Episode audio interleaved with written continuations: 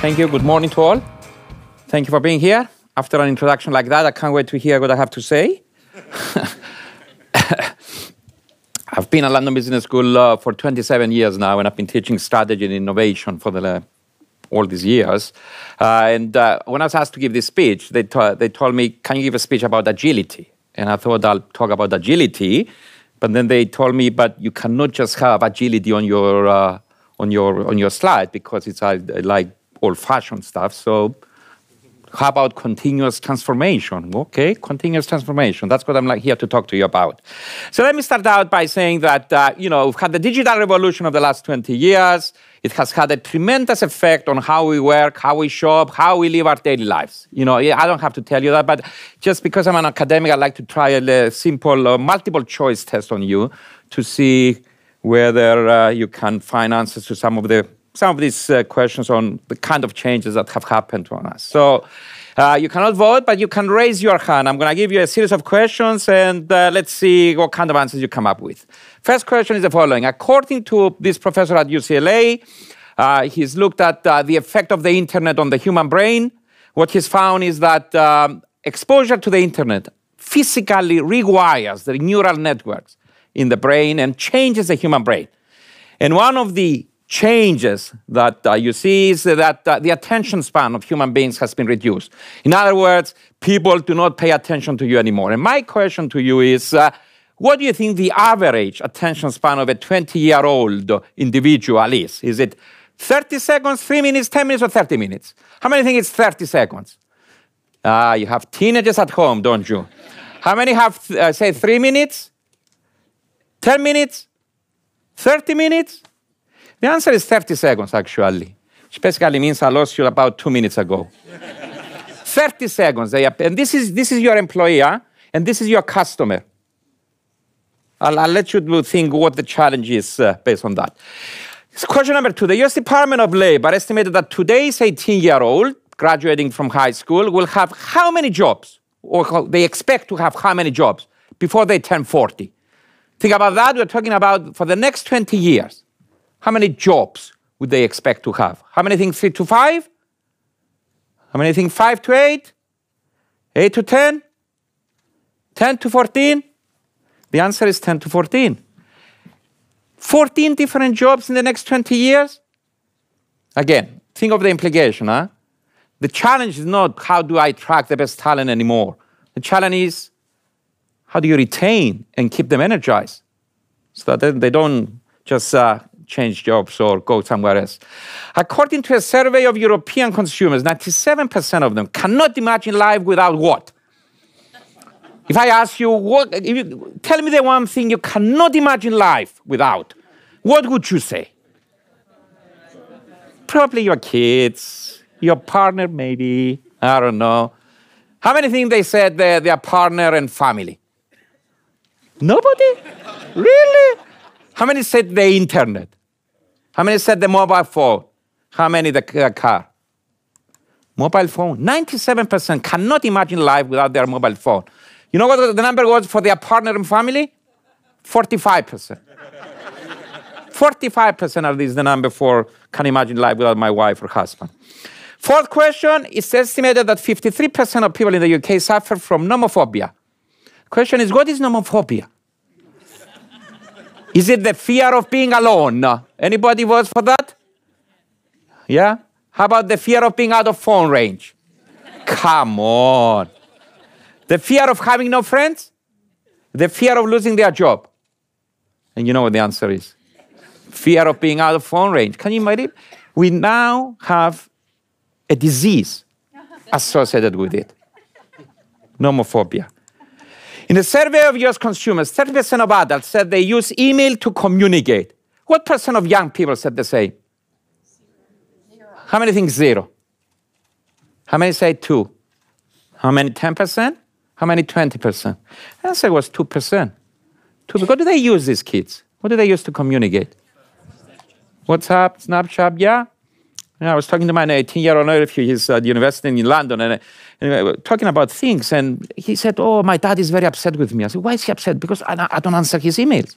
I said, "Why don't you answer his emails?" He said, "Well, I, I only look at them every month." every month.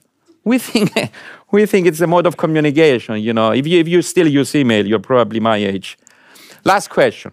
Before deciding what to buy, which website do consumers visit the most to do research on their intended purchase? How many think Google? And how many think Amazon? How many think Yahoo? How many think Go Compare? You don't even know what Go Compare is, do you? It's actually Amazon.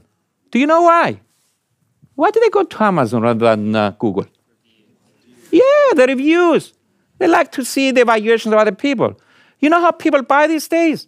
In the good old days, if you wanted to buy something, you will ask your partner, you'll ask your friends, what do you think about this? Now we rely more and more on strangers for recommendation. Which hotel shall I stay? Well, you know, you on the website and check it out. You know, the, the all the kind of websites that you can check out, hotels and things like that. You, you rely on, on strangers or people who don't know for our purchasing decisions anymore. So, exciting stuff there, lots of changes, lots of changes, but you get my point, don't you? well, uh, just in case, I said, what's my point? My point is we've had a lot of changes, okay? Lots of changes. And in particular, let me tell you that employees and customers these days, they tend to be less attentive. Remember that 30 second attention span? They tend to be much more informed on anything. You know, there's no worse job in the world than being a university teacher these days. You're teaching these kids, and while you're still talking, they are on their iPhone, on their laptop, and they can contradict what you say. When you say this company has annual revenues of 20 billion, say, actually, professor, it's 22.3. They are much more informed, less loyal, change jobs like that, much more connected, much less patient. They're not going to sit around, more demanding, more vocal. If a customer doesn't get the service or quality they expect, what do they do these days? What do they do? In the good old days, maybe if you were really upset with a company and so on, you will call, send a letter. What do people do these days? They make a video, yes, and they go on YouTube. So eh, one single customer interaction now, a bad customer interaction in your companies has the potential to become a global PR disaster for you. If you don't believe me, go and look at some. Uh, my favorite video is the, the guy from United Airlines. Have you seen that video? They broke his guitar, and United refused to pay $5,000 for it and so on. And what did he do? He on video, he, he made a video of himself singing about how United breaks guitars and doesn't pay back and so on. Put it on YouTube. Couple of million hits later, United said, okay, I'll give you the $5,000. But think of the damage that causes to your company. So lots of changes. And can I just say, I think as a result of these changes, companies have responded you know, you, I'm sure you've, you've done a lot of things, uh, lots of things. I mean, I, I, really don't want to get into all the kinds of things that companies had to do in response to. You've, see, you've seen a shift. I think Time has already talked about the, the rise of the network organization from hierarchy to the network, from internal R&D. Now we see open innovation uh, you know, from centralized financing, you have crowdfunding. From fixed pricing, you have dynamic prices. Instead of mass marketing, now we have a lot of customized marketing with all the big data they have on us. You know, it's a fascinating article. Um, I was reading yesterday about uh, this um, uh, data gathering uh, organization in Cambridge, here in England, that Donald Trump used, actually, the Republicans used to segment the US population not according to demographics, but according to political preferences and, you know, used it to great effect, you know, and all this data allows us to customize marketing, to customize products, to customize promotions and so on. From owning assets to owning international property, you know, the Airbnbs of the world, they don't own hotels or the, Uber and things like that. Lots of changes, okay? Changes in consumers and customers have led companies to undertake a lot of these changes. And I suspect that, you know, everybody had to do it. You had to do it as well. But here's my punchline. More is coming. Yeah, we haven't seen anything yet. And if you actually go and look at, uh, you know, some of the new technologies coming out there, it's frightening. It really is frightening. You're gonna, you know, 50 years from now, people are gonna look at the digital revolution and say that was piece of cake compared to all these things coming artificial intelligence, robotics, nanomaterials. Today's FT, today's FT has a beautiful story about how robots are taking over chefs. Robots are now cooking for us and so on. And the day will come when, you know, instead of having people cooking, we're going to have robots and so on. Synthetic biology, machine learning, virtual reality, new radical business models. You know, lots of stuff is coming our way, which implies what? You know, just when you thought, my God, I need a break. I need a deserved break from all this reorganization that I had to do in response to the digital revolution, you have to do it all over again. Which implies what? Well, the questions I should be asking is, you know, how do I prepare for the next wave, despite what I've done so far? But more importantly, how do we prepare the organizations for continuous transformation? I'm sure you've seen these, these curves before, the S curves and so on and so on and so on. I'm saying the same thing. The only difference now is the following. These S curves, uh, you know, in the good old days, you go through a growth phase, 20, 30, 40 years, and then you say, okay, after 30 years, I need to transform myself. And then you go through another phase, 20, 30 years, and then you say, okay, 30 years, I need to transform myself. And who cares about the 30 year horizon? I'll be retired by then. So you undertake one transformation and you say, let the next generation take over the next transformation. Whereas now, what you are saying is that, you know, it's continuous, like two, three years, whoops, we need another one. Two, three years, whoops, we need another one. It's tough, isn't it? That's why I became an academic. I don't have to do these things. But you do. And the question then is okay, how? How can I, you know, prepare my organization for a journey of transformation? So I'm going to give you three ideas just uh, to provoke you, just to think. The first is we need, as an organization, we need to institutionalize the attitudes and behaviors that will make you effective in responding to whatever disruption hits you. You don't know the disruption that's going to hit you tomorrow. You really don't. Nobody does. So how do you prepare for something you're not, you don't even know it's coming? Well, prepare the organization to respond to whatever the disruption is. Now, two things there. The first is what the hell does institutionalize mean? Institu- what does institutionalize mean? And the best example I have of that is uh, the example of Sally Ride. I don't know if you, Sally Ride actually died this year, but uh, last year. Sally Ride was the first uh, US woman astronaut who was um, in, uh, back in 1982, I think, she was put on the space shuttle to go into space. Anybody knows? You know? Yeah? Okay. So I, I, I lived in the United States in the 80s, and um, I remember this story. Uh, she, the astronauts were getting ready to get on the space shuttle, and there was a, a press conference, lots of journalists. And I remember one of the journalists asking Sally Ride the following question. He said to her, Sally, do you think that this is a great day for American women? That finally we have a woman astronaut to, to, to take uh, to space? And you know what Sally replied? She said, no, this is not the great day for American women. The great day will be the day when we put a woman to go into space and nobody notices it's a woman. Because it's so normal, it's so natural, we don't even notice. It's like going to the toilet, isn't it? Have you noticed that whenever you go to the toilet, do your employees say, There she goes again to the toilet? They don't notice these things because it's part of day to day life. This is what I mean by institutionalizing certain attitudes and certain behaviors. It's part of the DNA. It's part of the fabric of the organization. It's part of the culture, the structures, and the process of the organization so that these things happen and nobody notices. And what kind of things are we talking about? Well, what are these behaviors and attitudes that you need to institutionalize because they will make you effective in responding to any disruption? I think you know the answer to this one. Same old, same old, isn't it? The usual suspect. What are they?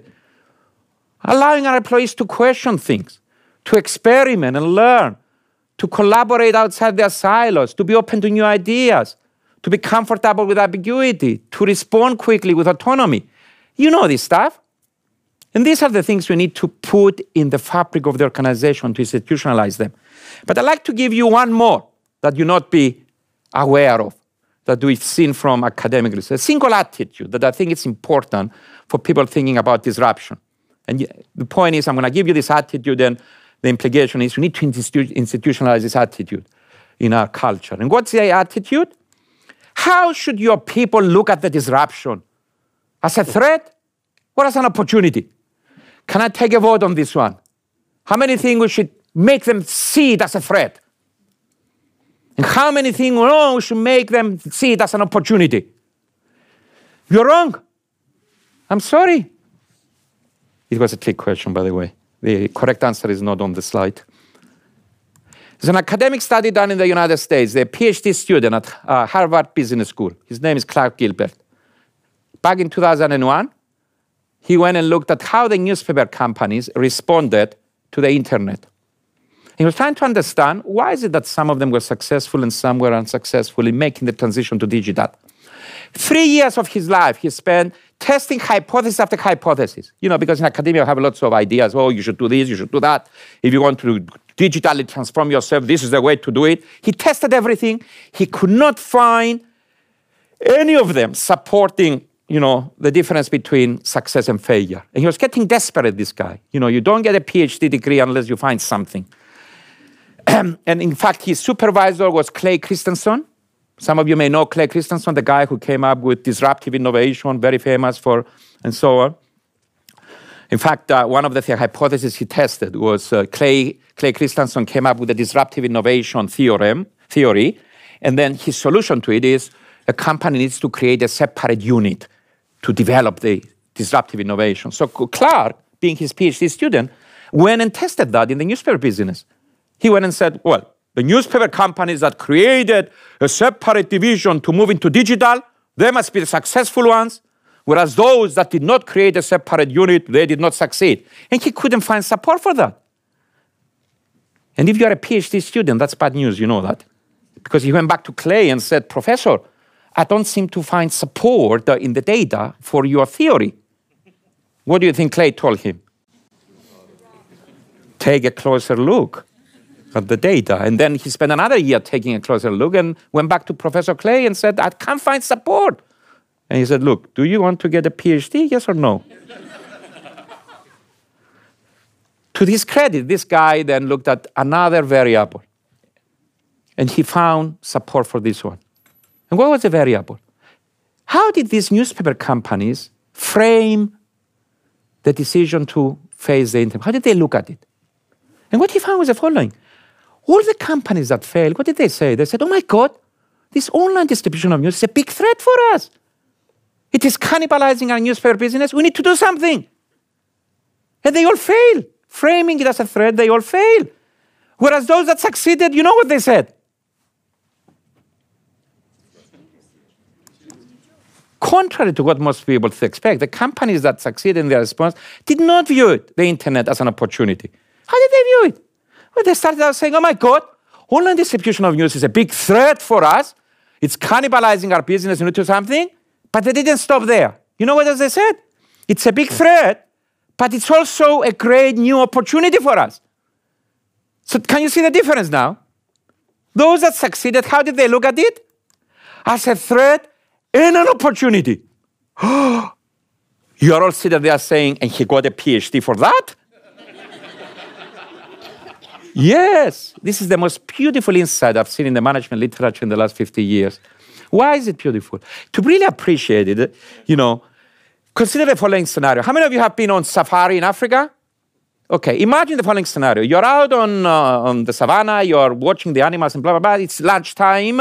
You take a break, you stop the jeep, you sit by your jeep, you're having your sandwich, champagne, jazz music in the background very relaxed. Are you all very relaxed? Very relaxed. Nice, beautiful day. And then suddenly, out of nowhere, a big, vicious lion is up attacking you. It's coming your way. You have 10 seconds to leave. Can you see the lion? Yes. My question to you is how do you look at the lion? As a threat or as an opportunity? well, you laugh. How do, you, how do you look at the lion? Do you look at, oh, Simba, the Lion King, let's take a photo? How do most human beings look at it? As a threat, of course. We're like, oh my God, you know. And, and you know, the moment we frame something as a threat, something wonderful happens to the human body. What happens? Adrenaline, which creates all these side effects. First of all, it wakes us up. It creates a sense of urgency, does it not? You don't sit there and say, okay, okay, let me finish my sandwich and then I'm going to deal with the lion. It's like the lion becomes priority number one, creates a sense of urgency, galvanizes people, and mobilizes resources. But along with the positives come the negatives. And what are the negatives? What do you do? The lion is upon you. It's about to pounce on you. What do you do? What do you do? We run. Do you sit there and say, oh, let's think about this strategically? Right? How should I respond to the lion? Hmm, let's think now. One possible response I run this way. Another possible response I don't run, I pick up a knife and I fight with the lion. Another possible response I don't fight, I don't run, I pick my wife, throw her to the lion, and then run. you see what happens? We don't think. You put people under a threat framing, they panic. What do they do? We stop thinking, we become very short term oriented, and we become very reactive. Do you see now why the newspaper companies that framed the internet as a threat, they all failed? They all failed because, on the one hand, they galvanized the organization by creating a sense of urgency, but then everything they did was short term oriented, reactive, non thinking. Every strategy they developed was stupid. And that's what happens in organizations when you create a burning platform. Have you heard that BS before? We need to create a burning platform here. Really? Have you ever been on a burning platform? Would you like to be on a burning platform? A burning platform creates a sense of urgency, fine, that's a positive, but then what else? People panic. They jump into the sea to save themselves. Is that what you want? Of course not. We should not be creating burning platforms for our people. So, when you frame something as a threat, it has certain positives, it has certain negatives. The same thing happens when we frame something as an opportunity. It makes us long term oriented, it makes us proactive, it makes us think and think strategically. But then what's the negative? We think about all these things, and then what do we say? We need to respond to the internet, and here's the business plan how to respond. Have you heard people say that? We need to respond to the, we need to respond. Do you know what they mean when they say we? Yes, they mean you. Yes. Because they are very busy themselves. Every time you hear the word we, people mean you. And of course, you sit there and you agree with them. Yes, I agree. We really must respond. Yeah. Who do you mean when you say we? Yes. Them. Yes. They mean you. You mean them. And who ends up doing it? Nobody, exactly. Yes, that's what you get when you think of it oh, uh, as an opportunity. Lots of good plans, lots of ideas, long term thinking, and no urgency to do anything. Nothing. It all stays in the, in, the, in the plan. So, what does that imply? If you frame it only as a threat, you get the urgency, but the actions you take tend to be short term oriented and reactive. On the other hand, if you frame it only as an opportunity, you will think that about it strategically, but there will be no urgency to act. So, what's the best way to frame it? A threat and an opportunity to create the urgency and also to get people thinking and so on. Can I, I am a big fan of helping people visualize what we say. I think people understand what you say when you help them visualize it. So let me tell you the same story, how a senior, a CEO of a telecom company told it to me. He said,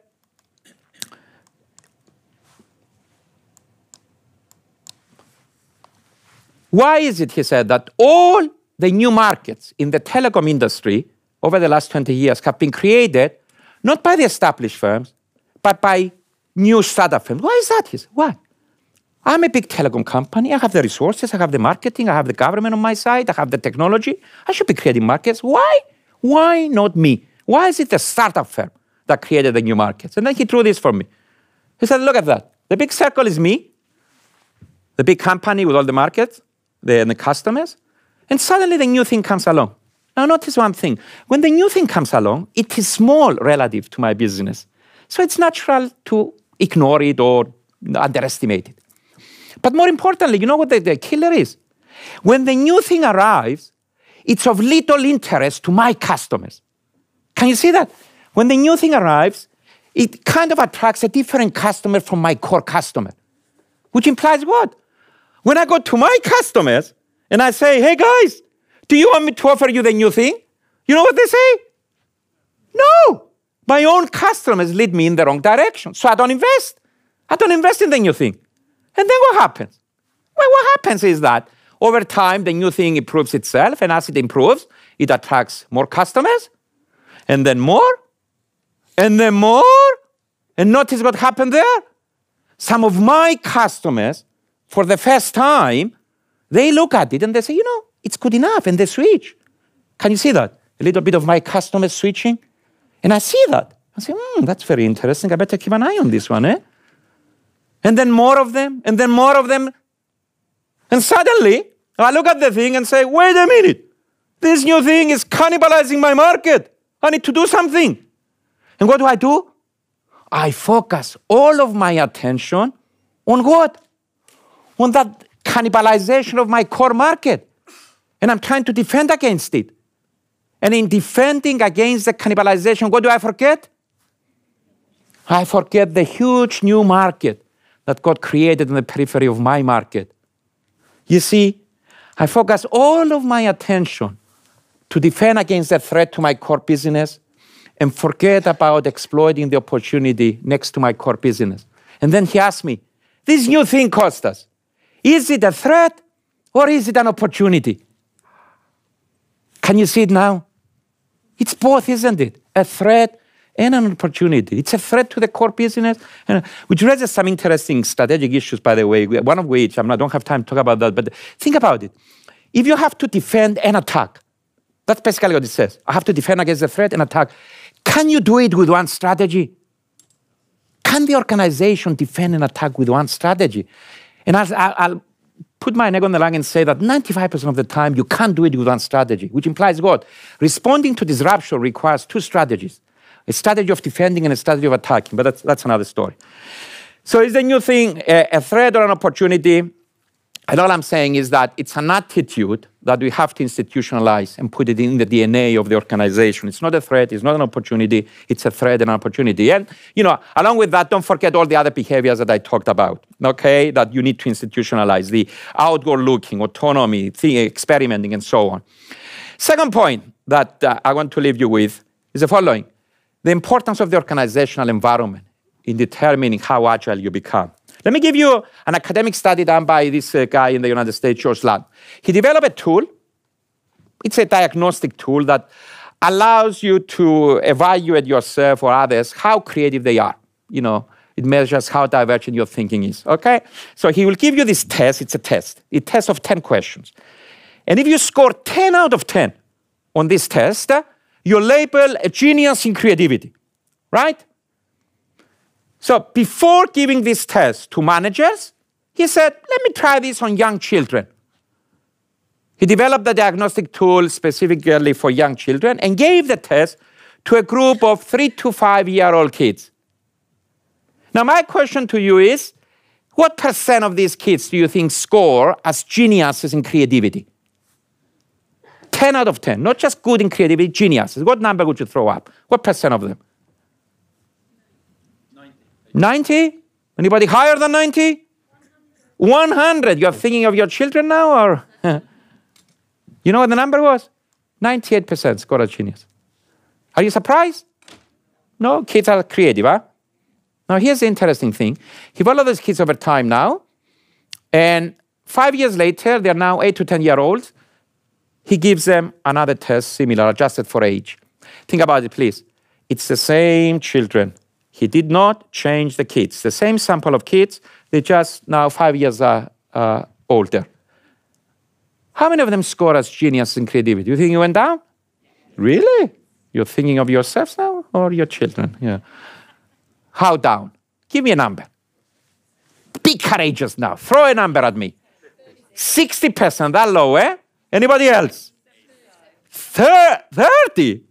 That bad? Who said 30? 30%, huh? Well done. 32%. 32%. What the hell happened? What happened? Yes, they went to school. Stop sending the kids to school. Unless it's London Business School. We don't do these things, you know. It's not just school, by the way. It's in a moment. And then he said, well, this is very interesting. Let's try this on teenagers. So he followed these kids again for another five years. They are now teenagers, huh? Same children, now teenagers, non-conforming, revolutionary. They never listen to mom and dad. What percent of them do you think score as geniuses in creativity? How many think it actually went up now because they're teenagers? Okay? And how many actually went down? How about the same? It actually went down to where? 10%. And then for fun, he said, Oh, let me try this on a group of adults. Adults being anybody over the age of 25. Huh? Anybody in this room over that age? Yeah?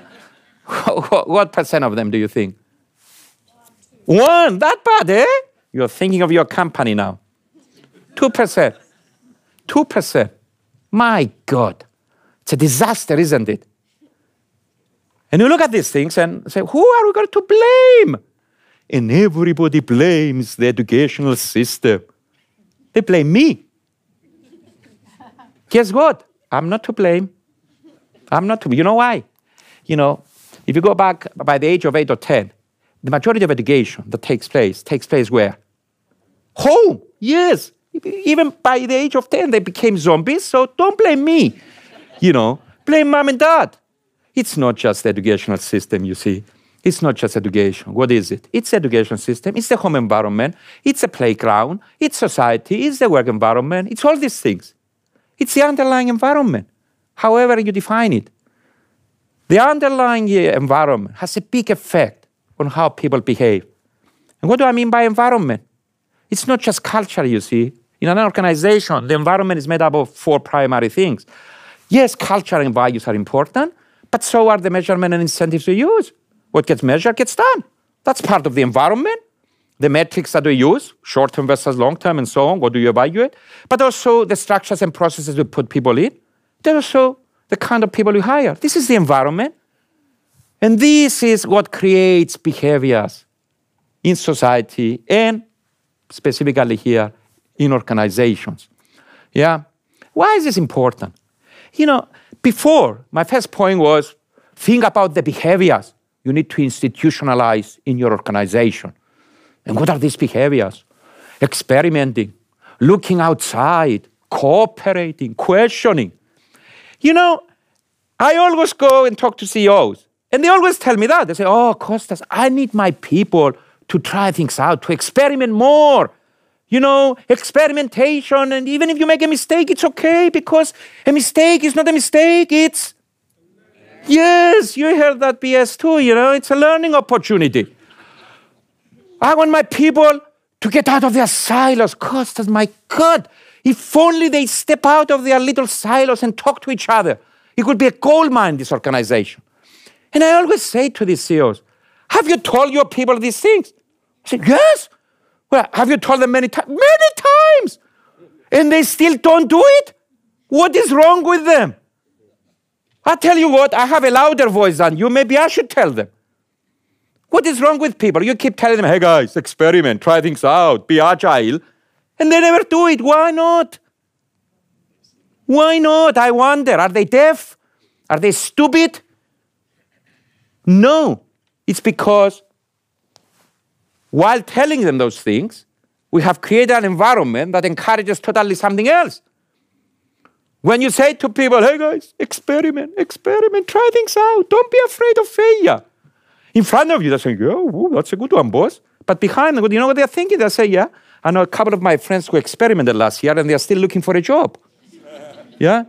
Or people say, oh, I may be the boss, but feel free to question me. I'm not God. I make mistakes. So if you disagree with me, please feel free to question me. And then, of course, people don't open their mouth. When even when they say hear bullshit coming out of that mouth, they don't open their mouth. Why? Fear. What is that? Maybe the culture, maybe the incentives do not, do not encourage questioning.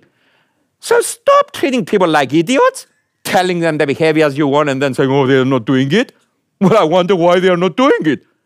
They're not doing it because you have failed to create the underlying environment for them. Yeah? The environment influences human behaviors much, much, much, much, much more than we give it credit for. You know, there's 50 years of academic research in social psychology, and the people have estimated that on average, the environment could account for up to 70% of the variance in the behavior of human beings. 70% versus personality, which accounts for only 30%. The environment is much, much more important than we give it credit to. And I know that because whenever we become successful in life, what do we say? If somebody says, Oh, you're really good, Costas, you've been very successful. Why? I'm so good. I'm so clever. It's the hair. It's something. I don't know. It's always about us. It's not about you. The reason you're successful, 30% is you, but 70% is your team, your culture, your organization. You see, there's a lot of research on this one. I mean, um, an academic looked at the top 50 rated analysts on Wall Street, and uh, you know they were listed in, in a magazine called Institutional Investor as the top 50 analysts on Wall Street. And then most of them got uh, offers from other investment banks, and this guy followed them when they moved companies. And guess what he found? What he found was their productivity immediately dropped once they left their company. It dropped below industry average and remained below industry average for five years after leaving their company. So you have to ask yourself, what happened there? One moment these guys are geniuses, the best of the best, and then they become idiots? Yes, they were always idiots. They just didn't know it, you see, because the organization carried them there, but they never gave credit to it. And they left and they get back, got back to normal. We always say that, you know. Uh, anyway, the environment is much, much more important. So, what it implies for me, it's not enough to simply ask your people to adopt the behaviors that we talked about. They know their behaviors. They're not idiots. They read newspapers like you do. They read business reports like you do. They know what behaviors they need. The important thing is to go beyond telling them and creating the right organizational environment, the right incentives, the right measurements, the right culture and values, and so on that promotes the behaviors you want. And how you create this kind of context or environment? Well, you know, I always ask people think about your family. Those of you with children, do your children have values? Do they know what's right or wrong? Yeah? Do you have a culture at home? Well, how did you create that culture at home? Did you send the kids on an educational program at London Business School? we could have one one week program on, you know, values and so on. No. How do we create cultures and values? Through our day-to-day behaviors. That's what kids do. They watch mommy and daddy, how we behave, what do we say, and so on. And based on that, they form beliefs. That's exactly how you create an environment in an organization. It's through our day-to-day behaviors. Imagine the power of all these senior people in an organization behaving in the ways that you want everybody else to behave. You want them to question things, you question things first. You want them not to conform, stop conforming first. You want them to get out of their silos, get out of your silos first. And so, you know that. Final thing I want to say creating a supporting environment is not enough. It's important, but not enough. Why do I say that? Another academic study done at the Harvard Medical School. This is my favorite, and uh, I always like to talk about this study because I, I, I, know from personal experience that it's true. What did they do, these guys? They, they examined patients that recently had a major heart operation. Yeah, major, major heart operation. And what, you know what the major finding of this study was? It was that 90% of these patients go back to the behaviors that got them in trouble to begin with within six months after the operation. Think about that for a moment, please. You go in, you're about to die, you have a major heart operation, you get out of it, and the doctor looks at you and says, Mr. Markides, all I'm saying is uh, if you want to live, when you go back home to Cyprus, stop smoking, stop eating that deadly cheese of yours called halloumi. yeah, you know that. And live a healthy life. The doctor tells you these things. You go back. What do you do? You stop smoking, you stop doing the stupid things, and how long does that last? Six months. Isn't that unbelievable? I find that unbelievable, isn't it? Because it's a credible threat, isn't it? This is not, ah, you know, from a credible source. This is the doctor that just saved your life. It's not just a business school professor telling you these things. It's, you know, the guy who just saved my life is telling me to stop smoking. What does that tell you, by the way? That 90% revert to the behaviors that got them in trouble to begin with. What does it tell you? other than stu- people are stupid? Change is hard. Change is hard. It is hard to change human behaviors, even by a little bit. That's why I always laugh with New Year's resolutions. Have you taken any New Year's resolutions this year? You know why they always fail, these New Year's resolutions? Because they involve change of behaviors. A, a New Year's resolution is saying to yourself, I'm going to change this behavior. And you think, oh, yeah, I'm not going to be going to the pub every day from now on. You think that's easy. Well, think of it. The guy, the doctor told me to stop smoking or I'm going to die, and I don't even do that. And you think I'm going to give up the pub? No way. Change human behavior is hard. And scaring people, as you saw, even when the scare is credible, it's not enough to galvanize them into sustainable action. Yes, it cre- creates the one time change, but it's not enough. It's depressing statistics, this one, isn't it?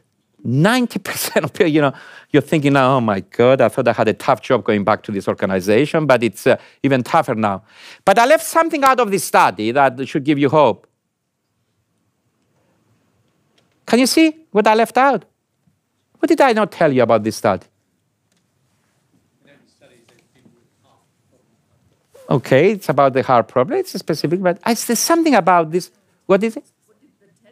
Yeah, you see, I was this was uh, testing my theory that your attention span is only 30 seconds. I'm trying to catch you there to see what did I not tell you?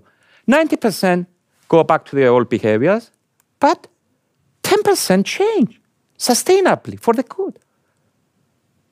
So it's possible to change human behaviors, isn't it? It's, it's difficult, but it is possible. And the question is, how did, how, why? What's the difference here? Why did this 10% change their behaviors and the other 90? Anybody has a hint? What do you think? Were they younger? Maybe you say, oh, they're younger Costas, so they have more to live for, so they are, the incentives there is to change. No. Were they wealthier? Is it because I'm wealthy and I can afford to change? No. You know what the difference was? The difference was how the doctor framed the need for change to them. What do I mean by that? The 90% that did that kind of went back to the old behaviors, you know what the doctor told them? The doctor said, look, if you don't stop smoking, you will die. What is that framing? It's a threat framing. It's a threat framing, and you scare people. And you see the effect of that. Whereas the 10%, you know what the doctor said? The doctor said, look, I'm a doctor, I'm not God. If you don't change these behaviors of yours, you're going to die. But I don't want you to think of it like that. I like you to think like this. When you go back home, do you want to spend the remaining years of your life being able to play with your grandchildren without pain? Would you like to be able to take long walks with your husband, your wife, into the forest, into the park, without having to carry an oxygen cylinder and a mask with you?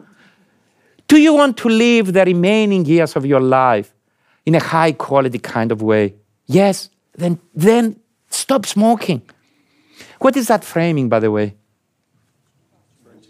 Well, there is a threat element there, which you don't need to really emphasize to these people because they know, yeah, yeah, I'm going to die. But the emphasis is on the opportunity. The, the other thing that it is, if you want to change, you need to make the need for change personal and emotional personal and emotional. You go and say, oh, we need to be agile, we need to be innovative. Why the hell should I be innovative? It may be good for you and your shareholders. Why should I, your employee, be agile or innovative or whatever? You want me to stop, you know, conforming? Why? What's in it for me?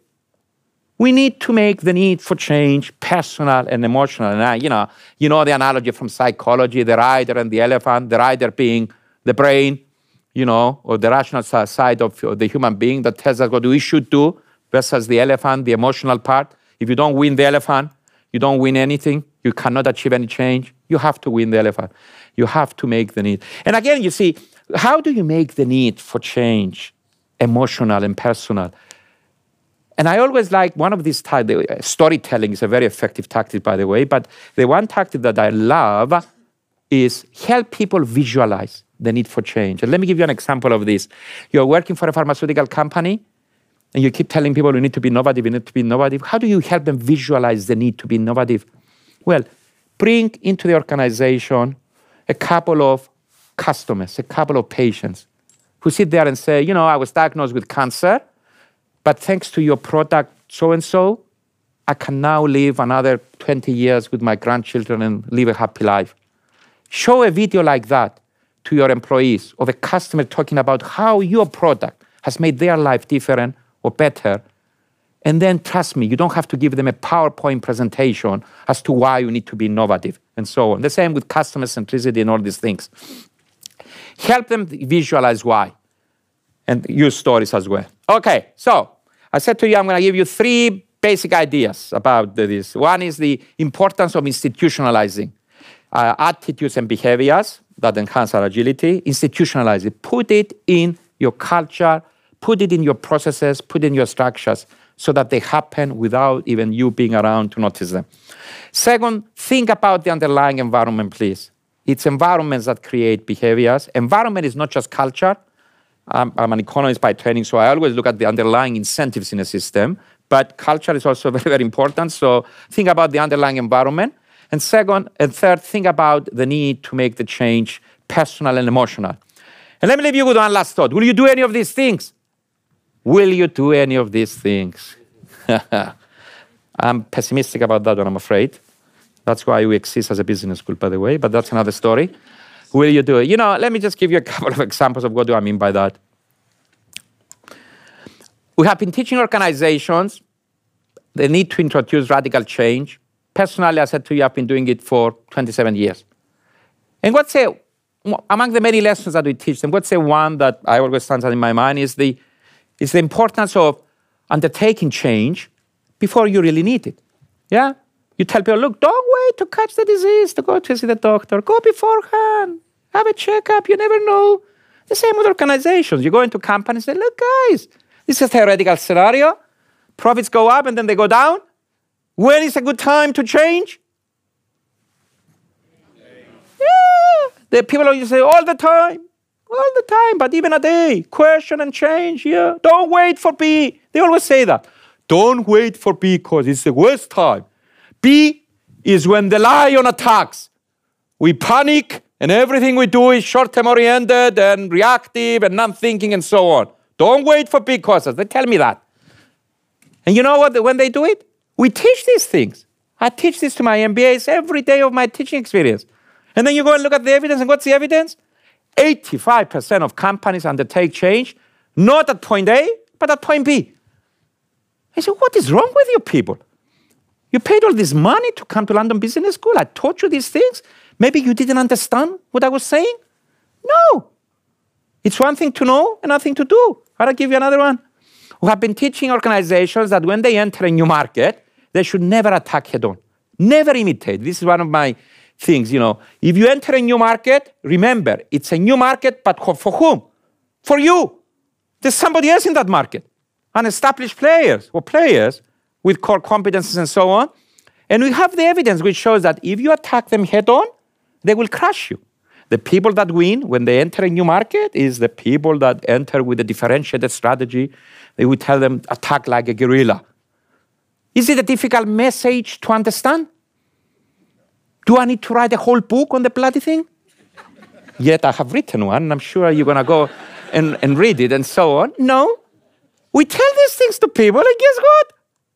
Research shows that 92% of our entries is imitative. Isn't it amazing? I love these kind of things, you know, because it means that people have to come back again and again and again to London Business School. You know, it's amazing, isn't it? Doesn't matter how many times you tell people, oh, they, can I have it again? Yeah, you can have it again. You know, yeah, but you told my senior exec, can you tell my middle? I can't tell anybody. Bring the kids along. I can't tell everybody. You know, because you're not going to do anything. Anyway, so I'll leave you with this thought. The problem in my mind is not knowledge. I will venture to suggest to you that maybe I use different buzzwords and different ways of looking, but I haven't told you anything you didn't already know. Yeah. But that's not the issue, okay? You knew it. Will you do any of these things? Or even a little bit? And that is a challenge, in my opinion, to be aware of this knowing doing gap. I know, but I'm not doing, and create this bias of action in your organization. So, with that, Thank you and good luck.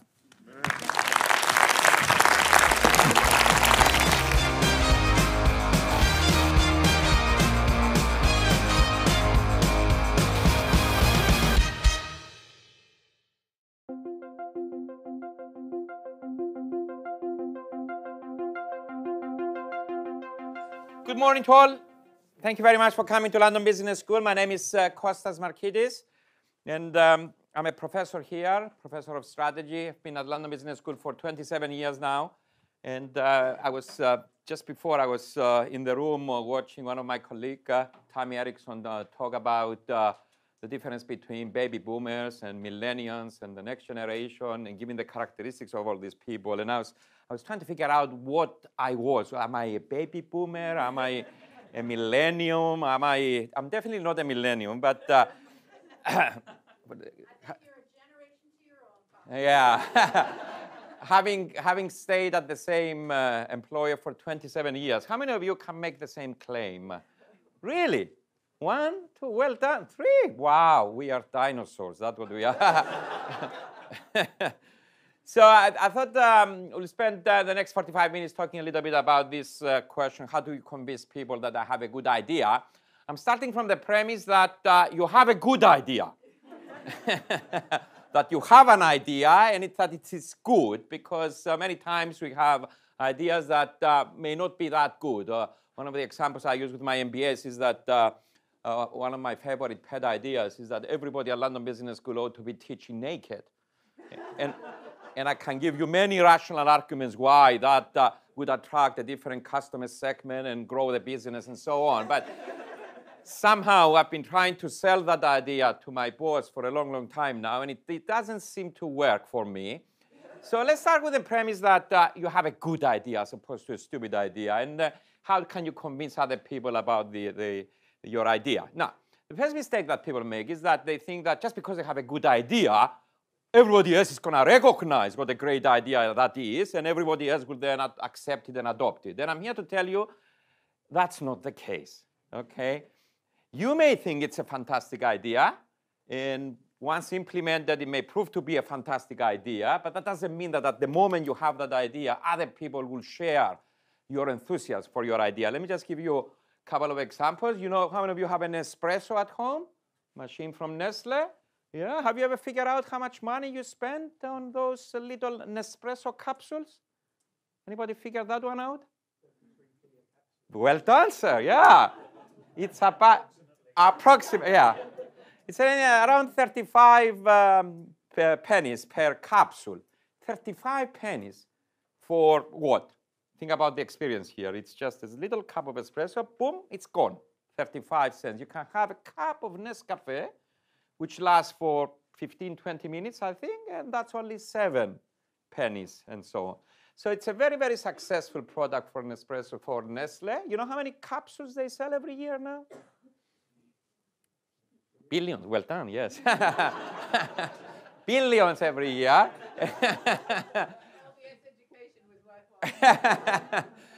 any, any number associated with the billions? What do you think? 1 billion, 10 billion, 100 billion, even with George Clooney advertising the product. It's about 10 billion capsules every year they sell now. 10 billion. It's a very, very successful product. It's 20 years old now. The, the espresso machine was introduced in 1988, so it's about 27 years old, uh, 28 years old. Very, very successful, very, very profitable. I don't have to tell you the kind of margins they make on that 35 euro cents and so on. But did you know that in 1992, Nestle had made the corporate decision to shut down Nespresso. Yeah, in 1992, they decided this product will never succeed. This product will never catch on. In fact, I wrote a case study of Nespresso in 1992, and the, the key word that stayed with me from those days was that they described it as a black hole. You throw money into it, Costas, you never see it back. So they decided to shut it down. The fact that they uh, decided to shut it down was helped by another uh, criterion. There was a gentleman on the board of Nestle who wanted this baby dead. Anybody knows who will want this wonderful baby dead? If you are at Nestle at the time, why would you want this? Starbucks. Starbucks, yeah, but somebody at Nestle. Because you ran a competing franchise. Well, yeah. Who, who was that? The Nescafe guy. Yeah. The Nescafe guy is sitting here, there saying, wait a minute, you know, this baby is going to cannibalize my business. So he advocated the shutting down. So, you know, we know with hindsight that Nespresso now is a multi-billion dollar uh, entity within Nestle, very, very, very profitable. But 20 years ago, when it was originally conceived and put on the market and so on, enough people in Nestle thought it was a bad idea and they wanted to shut it down. The fact that it survived suggests that somebody within that organization did a good job convincing the rest of the organization that it's not that bad after all, this idea. Maybe we should stick with it. The same with Barbie. You know Barbie? Most people's favorite toy? Yeah? Did you know that two Barbies are being sold around the world today every second? Even today. Two Barbies every second. Very, very successful franchise. It was introduced on the American market back in 1959. But did you know? And when it was first introduced, nobody, and I mean nobody in the United States wanted to sell that product. And you know why? Where, where did Mattel get the idea for Barbie? Anybody knows? Where did they get the idea? Mattel is a company that Ruth Handler was the CEO of Mattel at the time. She got the idea. She got the idea from Switzerland. She was on holiday back in 1957. She was on holiday in Switzerland with her family. And uh, on the Swiss market, she saw a very unusual doll named Lilli. And she thought, wow, that's a kind of doll I'm going to take from Switzerland, take it to the United States, and sell it as Barbie. But Lilli was a very unusual doll. Lilli was the first doll being sold on the market at the time that had breasts. Those days, all dolls were flat-chested, and you sell it to kids uh, to be, for them to play and be, and be like mommy. They were sold on the premise of maternity. And all of a sudden, Ruth Handler is in Switzerland and sees Lilli with breasts. Not only with breasts, but she was dressed in very, very provocative clothes at the time. Shirts that, uh, you know, will go as short as up to the knees. and so, so forth. In fact, uh, Lilli on the Swiss market was so sexy and provocative that it was not uh, young girls that bought it. You know who used to buy Lilli? Swiss men, yes. Swiss men. If you don't believe me, I have this on video and I can show you the. Swiss men used to buy Lilli. They used to carry it around, fondle it, put it on the, on the mirror of their car, and so on. So Ruth Handler has one look at this product in, on the and says, you know, I can take this product, and based on that, I can develop Barbie. And that's what she did. She spent two years, two years to convince her own organization to, to actually make Barbie. Because, of course, when she took Lilli back to the America, to the American uh, uh, headquarters, everybody there was saying, Are you crazy? Who is going to buy this doll? This is not a doll, this is a sex toy. Nobody's going to buy this one. It took her two years to convince her own organization to make Lilli, to, to make Barbie. And she was helped by the fact that the CEO or chairman of the board at the time was her husband. That really helped. And then when she made Barbie, she tried to introduce it on the American market. And guess what? None of the distributors wanted to sell Barbie. They thought, what are you crazy? This is no respectable mother is going to buy this for her children. And yet, here we have Barbie now selling two per second. At the time, we know now it's very successful, great idea, but at the time, nobody recognized that such. For it to survive, somebody must have done a good, convincing job. And I'll tell you later if you want what happened with, uh, uh, with Barbie and so on. So, first point I want to make is that just because it's a good idea doesn't mean it will catch on. Yeah? Some other things need to happen to get even a good idea. Okay, a good idea, not a bad idea, even a good idea. What are these things? Let me, let me explore with you some of these things that need to happen. Just a couple of examples, and you tell me what going. How many of you call, uh, know Paul Revere? Anybody knows American history? Anybody? Paul Revere is an American hero from the American uh, Revolution.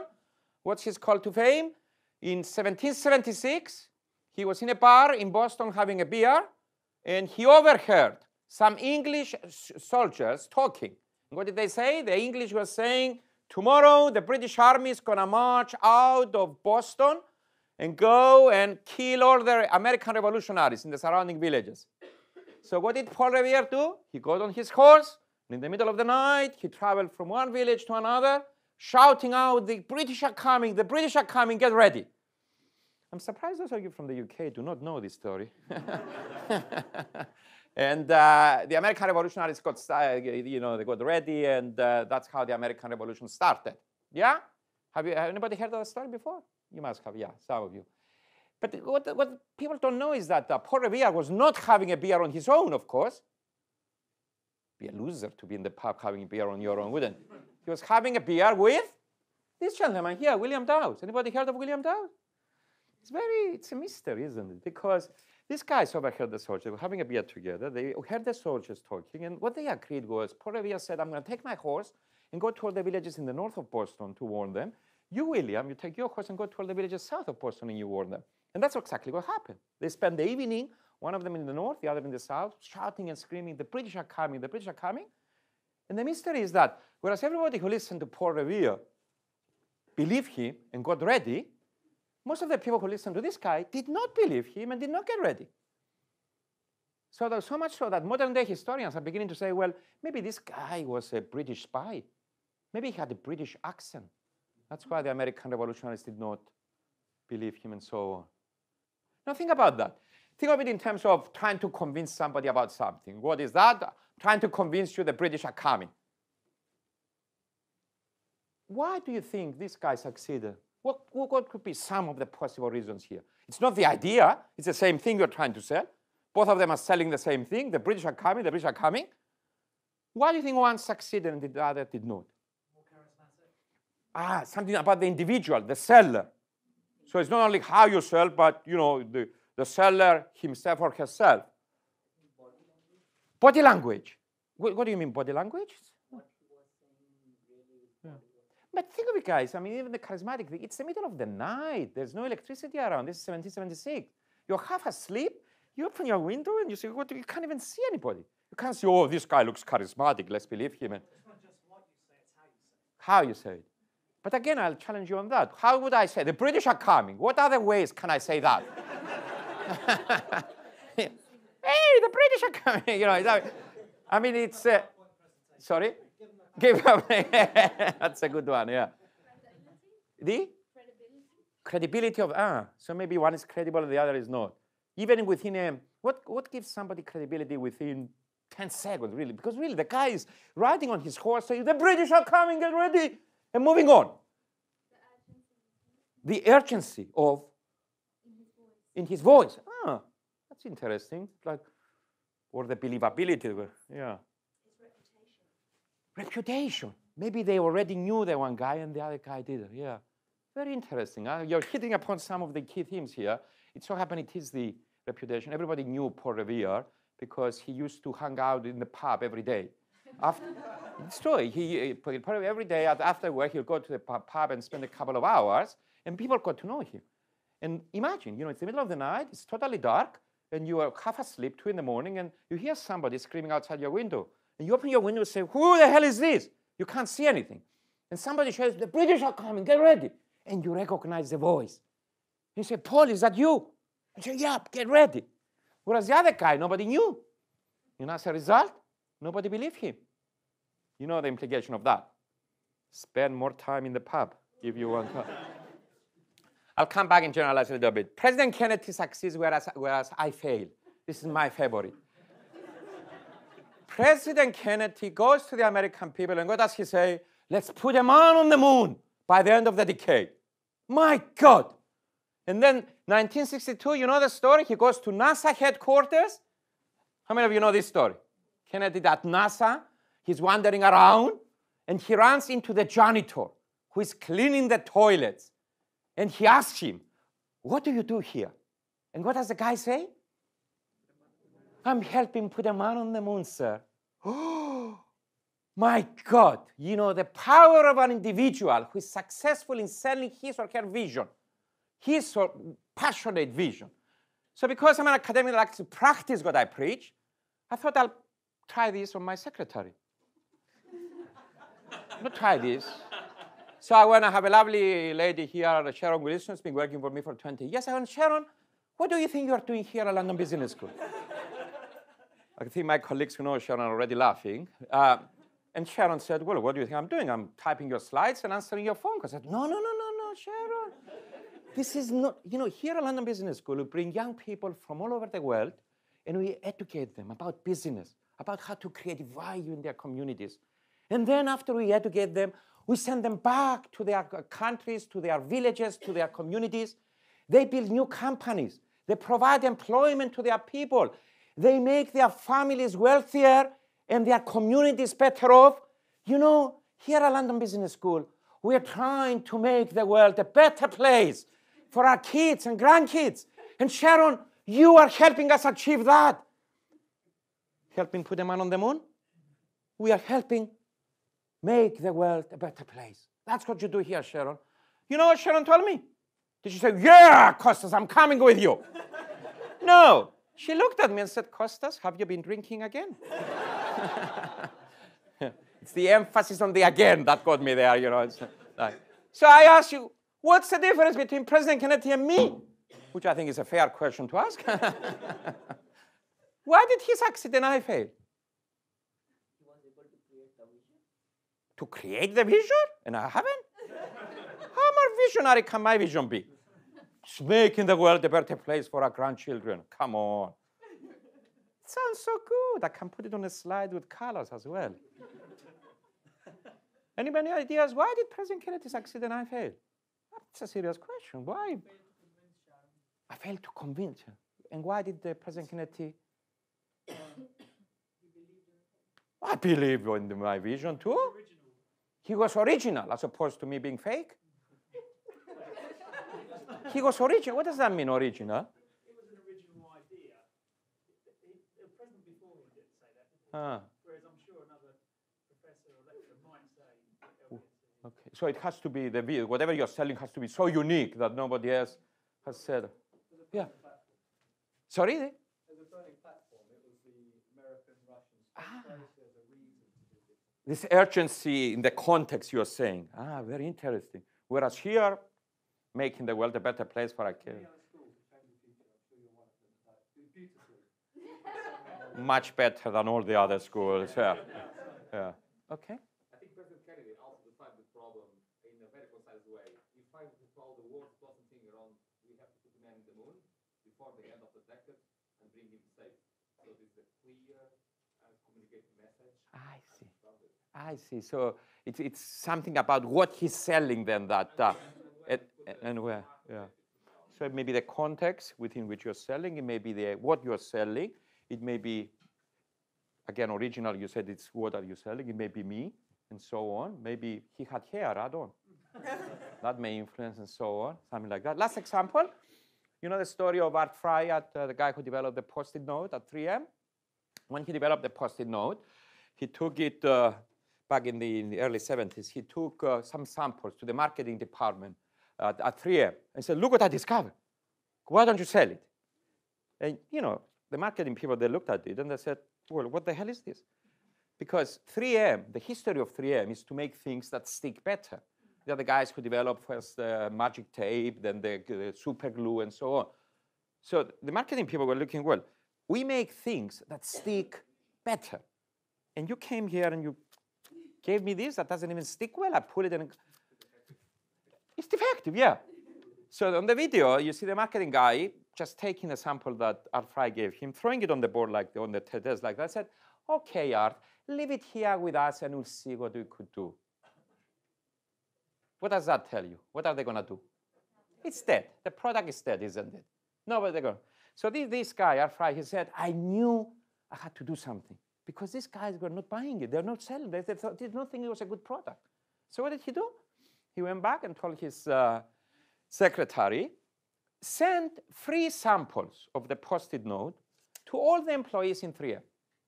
Send it to them and with instructions how to use it and let them use it.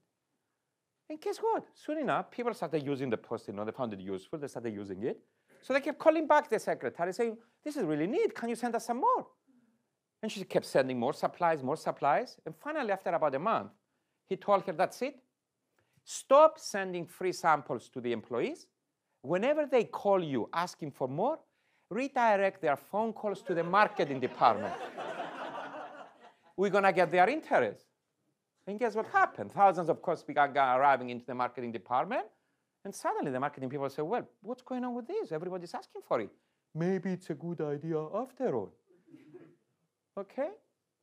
Why did he succeed in convincing? What was there that allowed him to succeed? The demand The demand, which, of the consumer. but, and how did he de- determine, how did he, was he able to show the demand? Evidence, data. He developed data. He tried an experiment in a way. He developed data is king or queen, whatever. You know, when people say, oh, I don't know about this idea, show them the data. I was interviewing the CEO of Nespresso in 2008, 9, whatever, a Dutch guy. He said to me, You know that because of George Clooney, I was fired from Nespresso. I said, Because of George Clooney? He said, Yeah. I said, Ooh, tell me the story. His story is very simple. He said, I had thought of using George Clooney as the face of Nespresso in an advertising commercial. But my boss, CEO of Nestle, decided, no, that's not a good idea. He gave me a thousand reasons why George Clooney is not the right person to be using on Nespresso. So I, we did some studies and we kind of knew George Clooney was a good face to have. So I decided to ignore my boss and we developed a commercial with George Clooney, which we ran only in the United States for three months. He wasn't very well known at the time, but my boss eventually found out. So he called me one day and said, Could you please come to my office? And I went to his office and he said, Am I correct in saying that you're using George Clooney in a commercial in the United States? And I said, Yes. Well, did I not tell you you are not going to use George Clooney? He said, Yes, but I said, I don't care, you're fired. Pack your things and go. And I went back to my office on Nespresso, packed my things, and on the way out, I told my secretary, send to my boss the results of the first ad- advertising campaign using George Clooney in the United States. Just send them to me. And like the same evening, I received a phone call at home from the boss saying, okay, okay, you're hired back. what do you think the data showed? Big success. It's like people drooling over them, trying to buy an espresso because George Clooney is saying to them in the in the commercial, Nespresso, what else? What a stupid commercial anyway that was. what kind of a message is that? And so anyway, data is king. You know, in this case, God won the argument is, I'm not just trying to sell you the idea, look at the data, you know, and you decide. And so, okay, enough um, examples.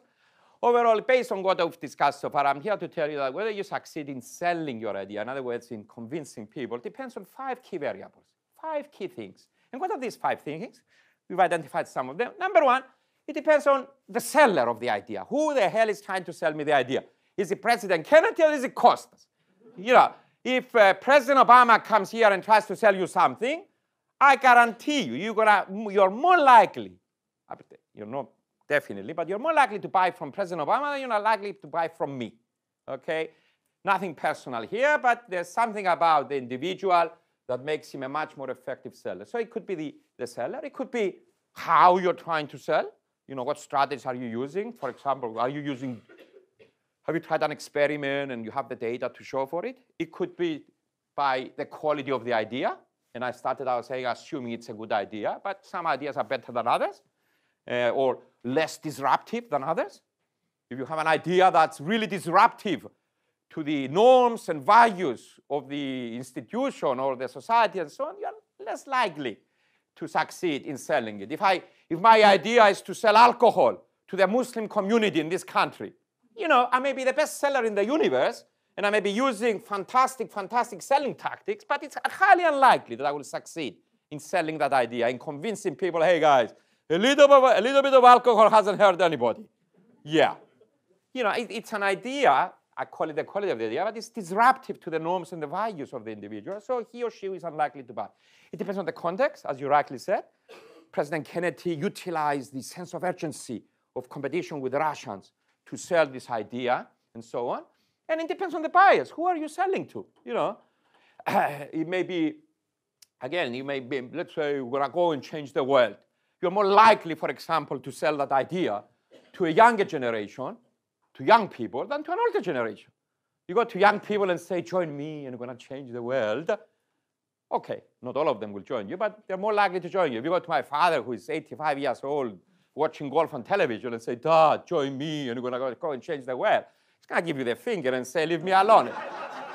you know, I don't care how charismatic you are or, you know, how persuasive you are in your uh, arguments and so on.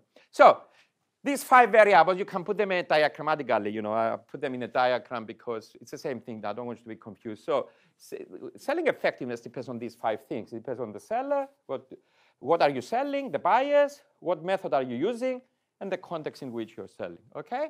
These are the five things. So two key points to bring out of here before I go any further. First is that it's not just the how or the what that determines selling effectiveness. I hope you see that. People always think, oh, if it's a good idea, people are going to uh, buy it. No. Or they always focus on every book I know is on the how. How can you be convinced and so on. But the, the argument here is that, look, there are five variables here. You may, may have a fantastic idea. You may be selling it in the most effective way, and people still will not buy it if the context is not right, or if the buyer, you haven't thought about who the buyer is, and so on and so forth. All five are important, and you have to think about all five. And secondly, you can influence all five. You really can influence all five if you think strategically about each and every one of them. People always think about the how and so on. And I say, well, what do you mean? How can I, let's say I'm the seller. Well, how can I influence the seller variable? Let's think about that. How can you influence the seller variable to make it more likely that people are going to buy your idea? It's me. Here I am. Here I am. You know, how can I become more effective seller? Well, we know, for example, what are some of the characteristics of effective sellers. They tend to be credible. They tend to be really passionate about what they are selling. And they tend to be homophilous with the buyer. Homophilous means uh, the buyer looks at you and says, oh, you know, he or she is one of us. I can relate to this person, you know, it's part of my team, part of my society, whatever, he or she is one of us. So the question is, okay, if this is what we know about effective sellers, what can you do? Can anybody tell me what can you do to influence this variable given these characteristics? Sorry? Go down to the pub, that's what. Yeah. People, yeah, people will see you as a, anything else you can do? Understand the buyer, uh, the, the, you know, um, customize your message and so on. I think I want to tell people, look, first of all, how do you score on these dimensions? For example, people say passion is very important. If you are one of the, there are people out there that are more extrovert than others, that can display passion more than others. Let's say you are one of those introverts who, you know, talks not like me, but you know, talks in a different way, and you know, and so how can you become passionate? Well, if you cannot do that, maybe the solution is can I use somebody else to do the selling for me rather than rely on me?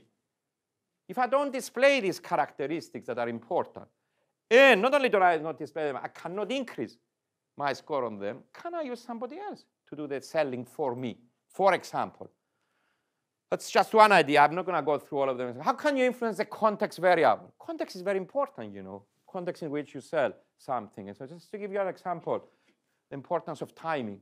This is the spread of nouvelle cuisine in France in the, between 1970 and 1997. You know nouvelle cuisine?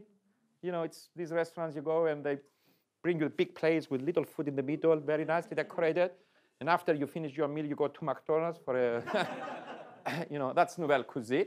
And if you go and look at it, you know, it spread in a period like, uh, in this period, it spread a lot. How? Well, let's look at the, the number of restaurants in the Paris area serving nouvelle cuisine. In 1970, only 3% of them. And by 1997, it was 31% of them.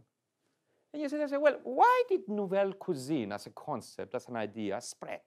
You know, you, you pay a lot of money for it and you're still hungry. Why would anybody accept that? And so on.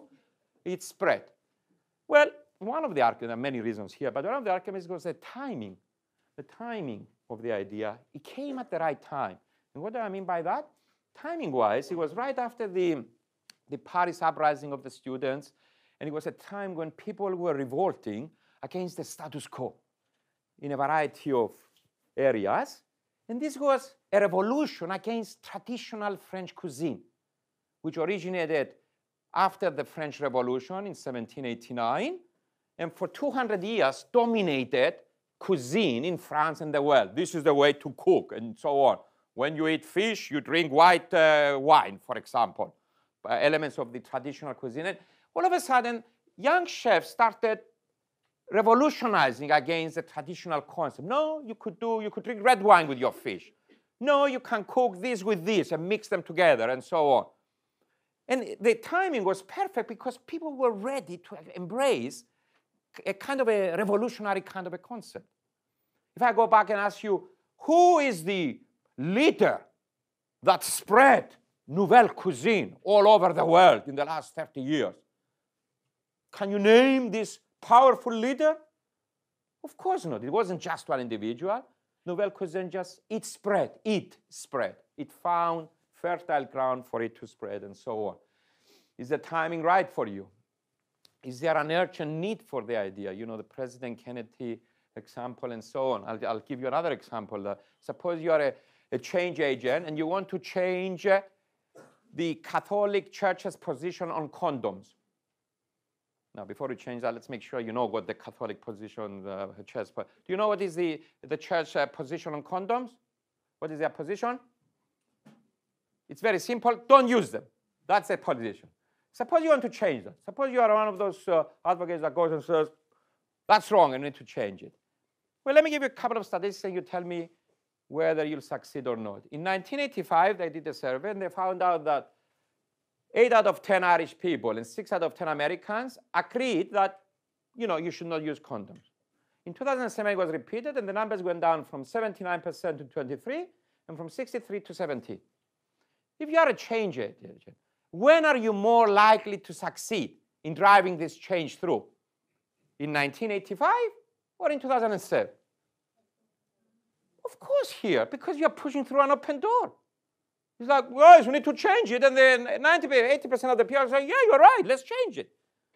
Whereas if you go there, there's no chance. You may be the most charismatic seller. you know, the, you may use the most persuasive argument, but people are against the idea. They are less likely to accept it and so on. Okay, so can I please just uh, as a punchline, please remember that you can influence each and all of these five variables. And you have to think, I, I've only given you a couple of examples here of what you could be thinking about, but you need to think strategically about all five if you want to be effective in, in convincing your boss. Having said that, can I spend just a couple of minutes more on the how variable, which is, is an important variable and so on. How you sell, how you convince people. There are many things, many, many things I can tell you about the how. For example, the importance of data. I always tell people, look, if you have a good idea, if you think it's a good idea, try it out, experiment with it on the side, collect some data, and then go and show them to people. You know, one of the examples, I don't know if I have, yeah, this is the one. In America, you know, the, the guy running the hospitals of America, he came up with the following idea. He looked at some research which found out that Many times, uh, nurses administering drugs to patients make mistakes. They give you their own drug, their own dosage, and so on. And the most likely cause of them making mistakes is when they get disturbed while administering drugs. That's what the research found. If, if a nurse is about to give you a shot and somebody talks to him or her, they are more likely to make a mistake. So that, that's what the data shows, that Nurses make, make mistakes in administering drugs when somebody disturbs them in the, when they are doing it. So this guy, the head of the healthcare administration in the United States, came up with the following idea. I said, I need to find a way of stopping people disturbing the nurses while they're administering drugs. And what idea did he come up with? He said, how about if nurses who are about to administer drug put on a plastic orange vest signaling to others that, hey, I'm wearing an orange vest because I'm about to administer drug. Don't talk to me now. What do you think? Good idea? Plastic orange vests that you know you see people in the streets uh, in construction industry wear sometimes. When he proposed that, all the nurses were against it. They were like, "Oh, you're pinpointing the problem on us. You know, you're saying we are the source of the problem, whereas we know that many other things happen. Why are you picking on us? And I'm not going to wear these stupid little plastic bags uh, over my thing. I'm a professional nurse. I don't need to do anything, you know, lots of things. So what did the guy do? He, he went and found two hospitals in the whole of the United States, two out of the thousands of them. And he asked can we please try this out? Can we please try this out for a couple of months? They tried that out, and then he collected the data. And the next time he pitched for the idea, he said, by the way, we tried this idea out experimentally in a couple of hospitals. Let me show you the numbers now. And guess what? You look at the numbers, it's like whenever they were the uh, orange vest, mistakes went down by, I don't remember, 85%. Look at the numbers. Do you want to introduce it in your hospitals now? I mean, I'm not saying you will right away, you say, okay, okay, I'll buy the idea, but you're more likely to accept the idea once somebody shows you data that supports the idea. So the idea there is use data. Experiment in a limited way, get the data, and then so. How you frame the idea, I'm to skip this one, by the way. It's uh, the most important thing about the how that I'd like to leave you with in the last five minutes is the following. people always think that they can influence people using rational arguments. That's the biggest myth there is out there. You know, the older you become, the more you believe in the power of logic. Yeah, yeah, you know, I'm going to sit down, sit down with other human beings and explain to them, this is the idea, this is why you should do it. I may even use a PowerPoint presentation. It's a myth. Trust me when I say this. It's a myth. I'll prove it to you. This is an academic study done at the Harvard Medical School. The study is called Change or Die. Why? Because they went and looked at uh, a sample of patients that recently had major heart operations. Anybody in the room? Any customers in the room? No? Okay. Recently had major heart operations. And they followed them for one year after the, the, the operation. You know what the major finding of this study was? Look at this. The key finding was that 90% of these patients revert to the behaviors that got them in trouble to begin with within six months of the operation. Can I put this in reality? You know, guess what that means? You just had a major heart operation, and as you are leaving the hospital, the doctor says to you, when you go home, you have to stop smoking, otherwise you will die. and what do people do? They go home, they stop smoking. For how long? Six months. And then they go back to smoking. And you tell them you're going to die. And they say, ah, what does the doctor know anyway? Yeah? Or the grand killer is they use this argument. I don't know if any of you have used this. Yes, my grandfather smoked until uh, uh, uh, for, for years and he died. He lived to be 110. Oh yeah, let's extrapolate from a sample of one now and uh, generalize and so on. it's like with my, and uh, this, I have a personal connection to this, uh, this finding because 15 years ago, my father had a heart attack. So we brought him from Cyprus here. He had a major operation. And I still remember the last day when he was leaving the hospital, he asked his doctor, Doctor, I'm going back to Cyprus now, but you know, would I need to come back to England for follow-up operations or checkups? And the doctor was a nice guy. He smiled at him and said, Mr. Markides, let me tell you, if you go back to Cyprus and you start eating again that killer cheese you have there, you know, have this cheese called halloumi. Fantastic, huh? Best cheese in the world. We call it white death because you eat a lot of that, you die.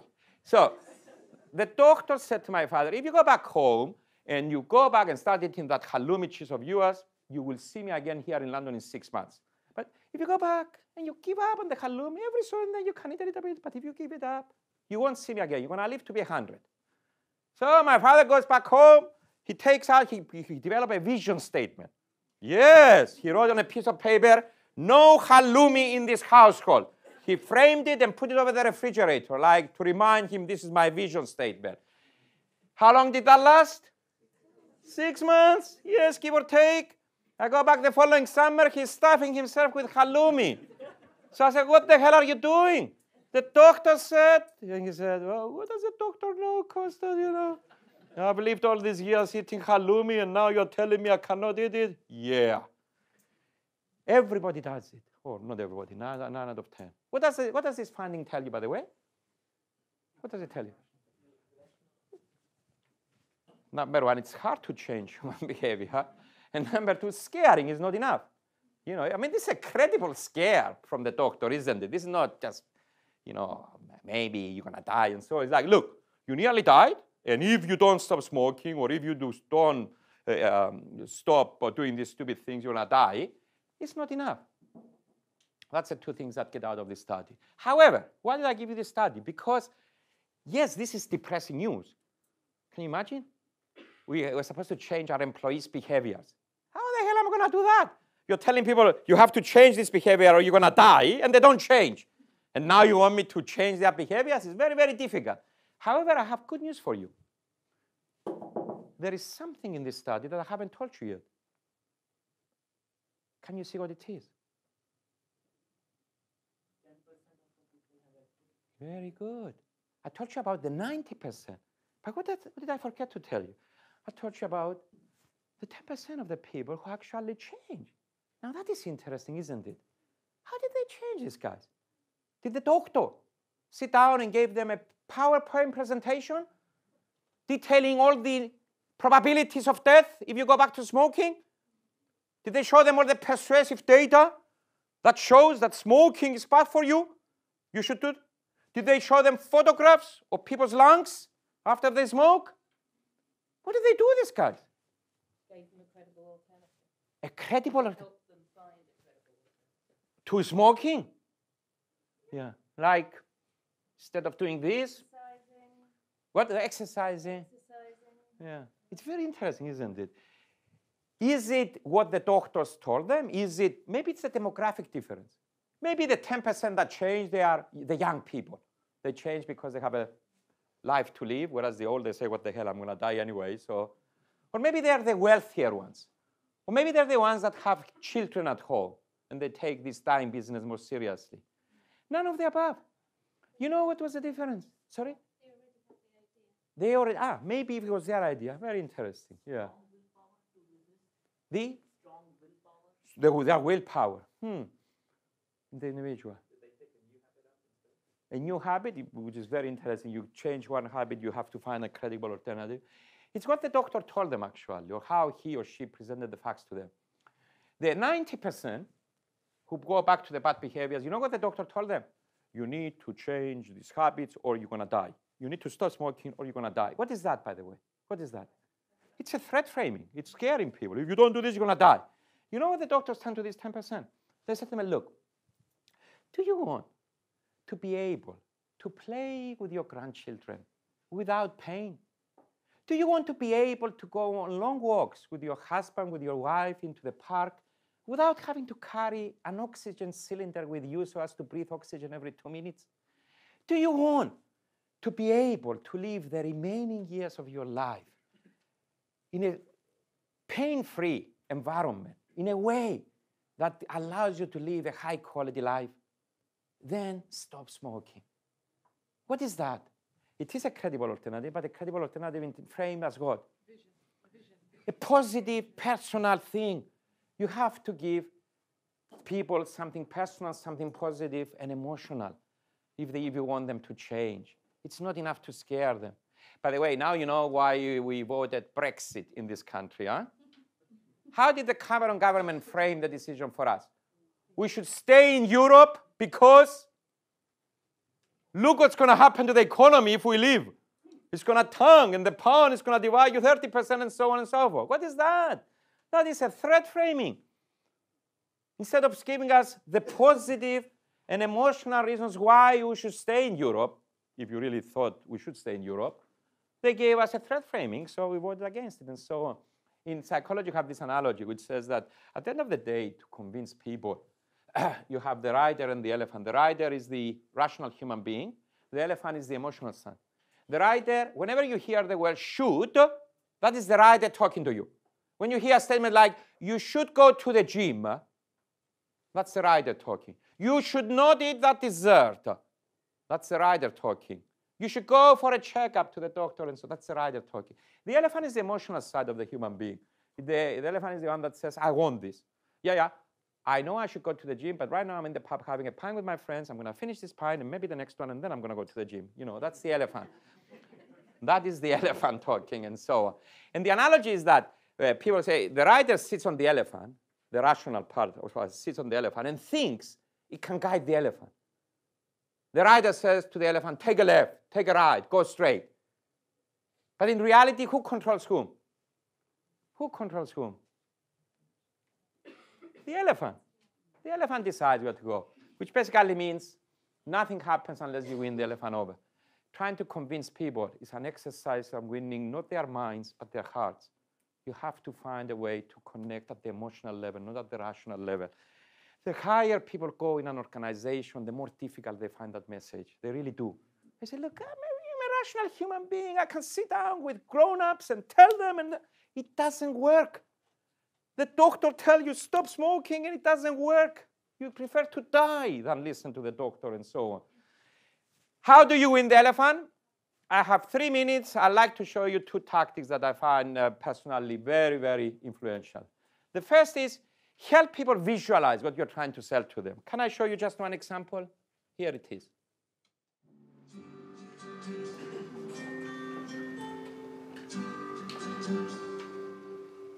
It's not time to make a change.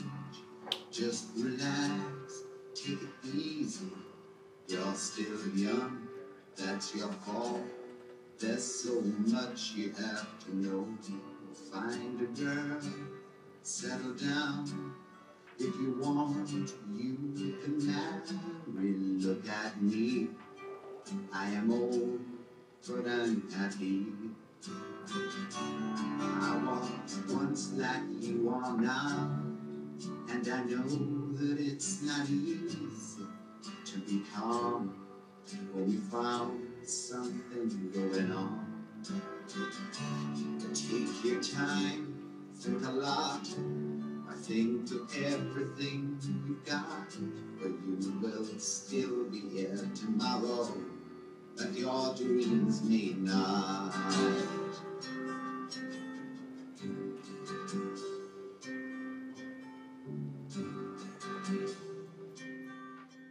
What do you think? Does it deliver the message? You're ready to go and call your mom and dad now, aren't you? or maybe I should give you a PowerPoint presentation about the importance of calling mom and dad and so on. You help people visualize why do you want me to do this and so on. Make it personal, make it emotional. That's one. That's it. use stories, please. Use stories. The most effective skill of leaders is storytelling. You have to be able to. Can I just give you a couple of examples? This uh, administrator, hospital administrator I told you about, one of the other tricks he, one of the other things he found was that many patients in hospitals die when they are put on ventilators and they are put flat in the bed. They kind of uh, drown in their own saliva. So the guy stood in front of all these hospital people and said, guys, let me tell you, next time you have patients on ventilators, please put them at 45 degree angle. That prevents them from, you know, drowning in their own saliva. Yeah? Let me give you the numbers. And he started showing the numbers, the statistics, and so on.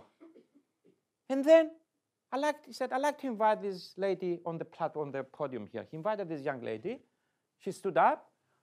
On the screen behind her was a photograph of a little girl, six-year-old girl. So this lady stood up and said, hello, my name is so-and-so. This is my daughter, Vanessa. She's six years old. My daughter died in one of your hospitals last week. And she died because she was on ventilator and she was put flat on bed.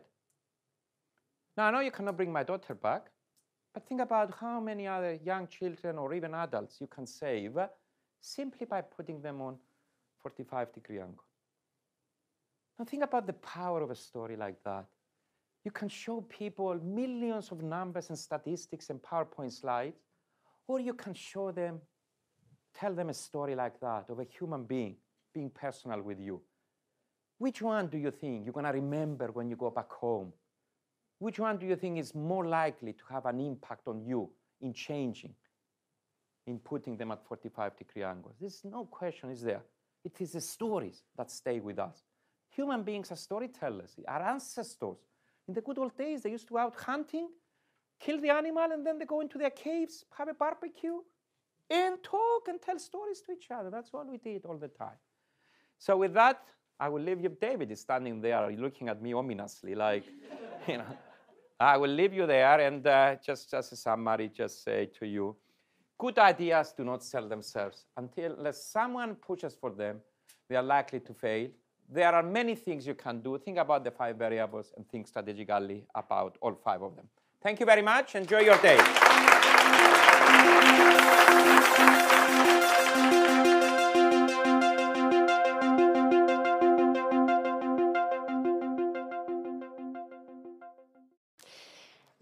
Gentlemen from London's Business School, please welcome Professor Costas Markides. The US Department of Labor estimated that today's learners, and by that they mean 18 year olds, will have 10 to 14 jobs by the age of 38. Please do the math. These guys, they intend to change their employer every 18 months. Take a minute to think about that, please. Reflect on what this generation is doing in terms of jobs versus what we did or what our parents did. My father had one job throughout his career 40 years with the same employer. I had two. These guys are going to have 15. What does that tell you? There's no question, you see, that talent is now less loyal. This is what everybody says less loyal, more mobile, less constrained, and more willing to jump ship, to move on. How can I attract the best talent into my organization, Costas? I'm sorry, that is a stupid question. the issue, the issue is not how do you attract the best talent. Anybody can make a mistake and join your company. that is not the issue. You know what the issue is? The issue is how do I retain the best talent? Suppose somebody makes a mistake, joins my company, and he or she is really good. How do I make sure they stay within this company? And let me tell you, it's not the money. It's not the money. And I tell you what motivates people these days, because we've done surveys, not just me, but many people. They've asked people, what do, you, what do you want from your work? Let me give you just one survey done by Princeton University. 85% of young people when they were asked, What do you want from your work? Is it money? Is it glory? Is it recognition? What is it? Do you know what they said? What was the number one thing? Have a guess, please. It's not money. You know what they say? Meaning. Can you imagine? You go into companies today and people keep saying that my goal is to maximize shareholder value. Are you kidding me? you know what I tell my students? I said, look, if the shareholder wants to maximize his money, let him come and work. there is, yeah, I'm, I'm glad you enjoyed that. It's ridiculous. People don't, you know, they're not going to go and work to maximize shareholder value. What do they want? They want something more meaningful now. That's the next generation. So what is the perspective block that I'd like to show, share with you? It's what do we need? The organization of the future needs to develop a strong and shared sense of purpose that attracts and galvanizes the best people to the, that organization. The new employee and customers, by the way, they tend to be not only less loyal, but also more connected, more informed, more global, more decentralized, more workaholics. Now, what does that imply? Well, let me give you just one of the implications. If this is the kind of employees you are dealing with, how do you control these kinds of people. How do you control? So, for example, like I said before, the next time you see your people on Facebook or on, the computer, how do you know they're actually working as opposed to fooling around on Facebook? Or the next time your employee says, I'm going to work from home today, how do you make sure they actually work as opposed to, I don't know, playing golf? How do you control that? And my answer is you cannot control this employee anymore. It's so much 20th century word, this one, control. And you certainly cannot control them with rules and regulations. Try it. Tell your employees, yes, you can work from home, but you need to work eight hours and you shouldn't play golf, okay? You think that's to work? Of course not. So the, the question remains how do we control these people then? How do you control them? How do you make sure they do the right thing when they're so decentralized, working on the plane and so on? Well, think about it. How many of you have teenagers at home? Your teenagers are reached that stage now when they want to go out with their friends, don't they?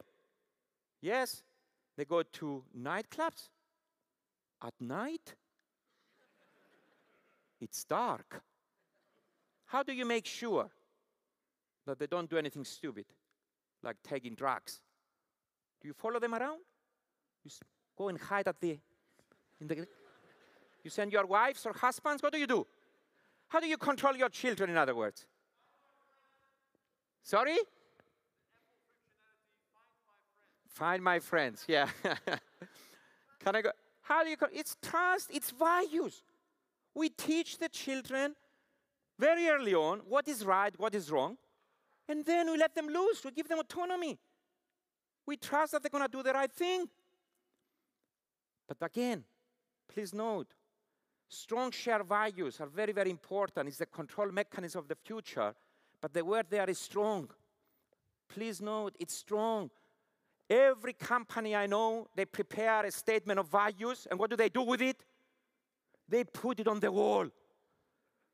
How stupid is that? We want innovation. You know, it's the way of the future. Be innovative. Well, the only thing I can add to it is that sounds very good, but it's not as easy as it sounds. You know what I'm trying to say?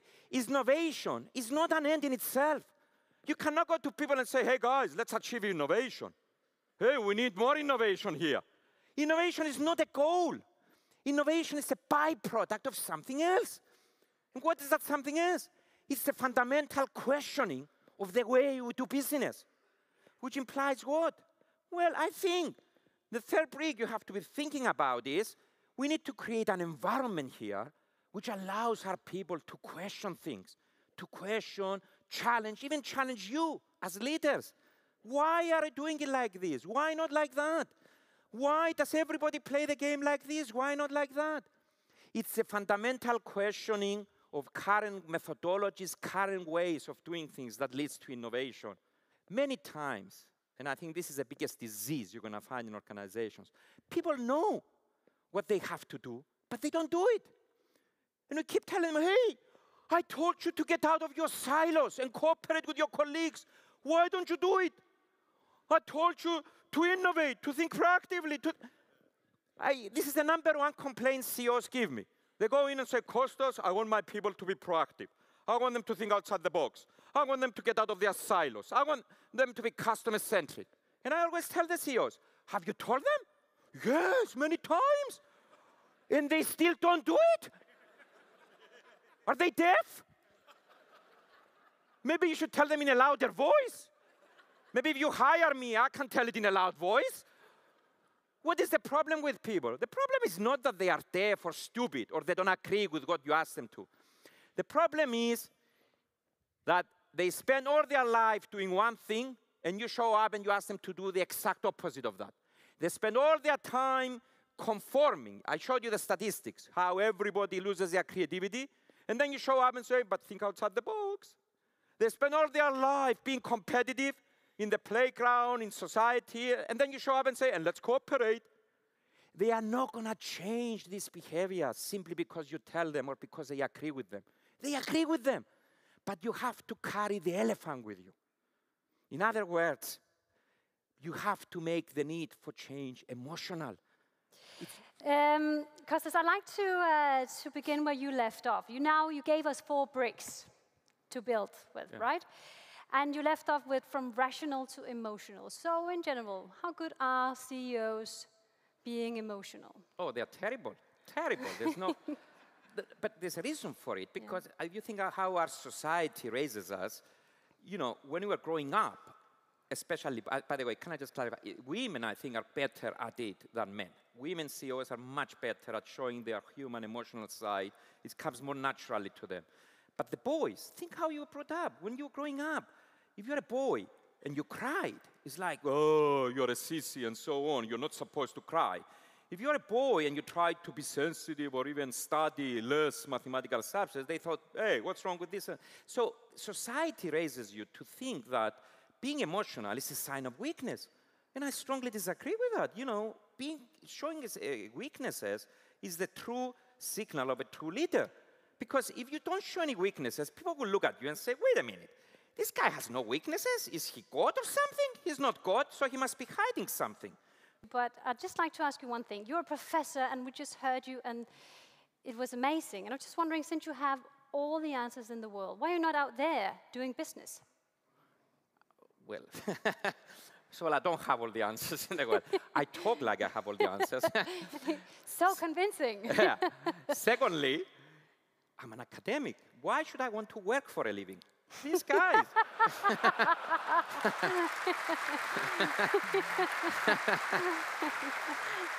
they all they were all work uh, seven days a week, night, day, a night, and so on. I don't want that. I'd rather teach three hours a week and they get four months of holidays every year.